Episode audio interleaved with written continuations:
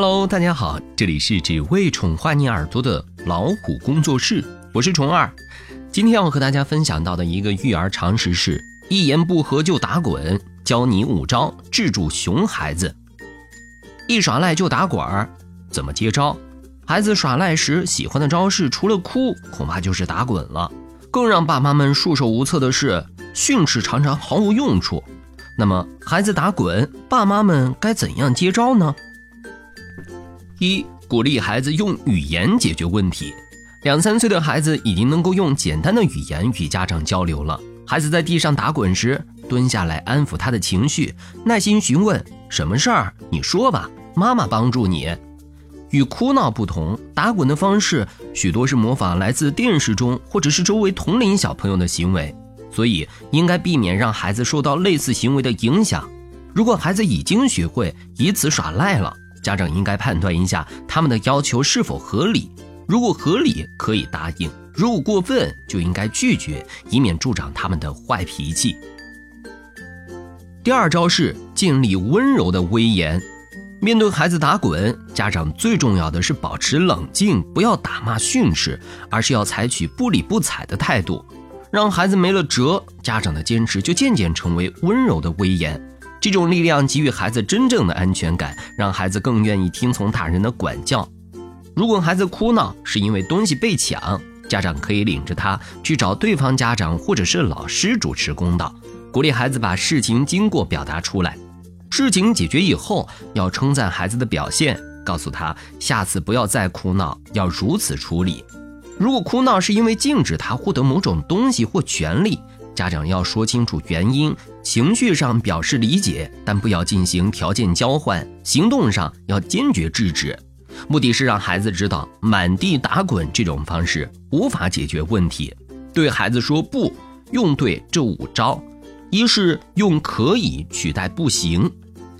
纽约市犹太家庭及儿童服务局首席心理学家布鲁斯·格莱朗博士表示，听到父母说不时，一些孩子无法理解父母为什么会拒绝自己的要求。例如，孩子提出要吃糖，父母说晚饭前不准吃糖，那样只会导致孩子怒气冲天。此时，父母如果说可以，饭后我会给你吃糖，现在咱们先吃一个苹果吧。这种表达方式，孩子就会乐于接受。第二点是站在孩子的角度，如果不愿意去幼儿园或者是学校，爸妈们最好不要说不去上学怎么行，快点走。一味的催促孩子要动作快，孩子往往会因为逆反心理作祟，觉得上学是父母强迫他去做的事，导致适得其反。在这种情况下，要转换角度，让孩子变被动为主动。可以这么说。如果你今天不去的话，某某小朋友就不能和你一起玩了，他会失望的。这样说，孩子会更有积极性。第三是让孩子二选一。美国著名的非营利机构育儿资源主管克莱尔表示，给孩子选择机会会让小家伙感觉自己有权利控制局面。鼓励一至三岁的孩子做一些简单的选择，有助于培养他的独立性。但是选项不宜过多。对幼儿以及学龄前的儿童而言，二选一即可。比如，在家里只能滚球，在室外可以扔球，你选择哪一个？第四，亲自示范并告诉孩子。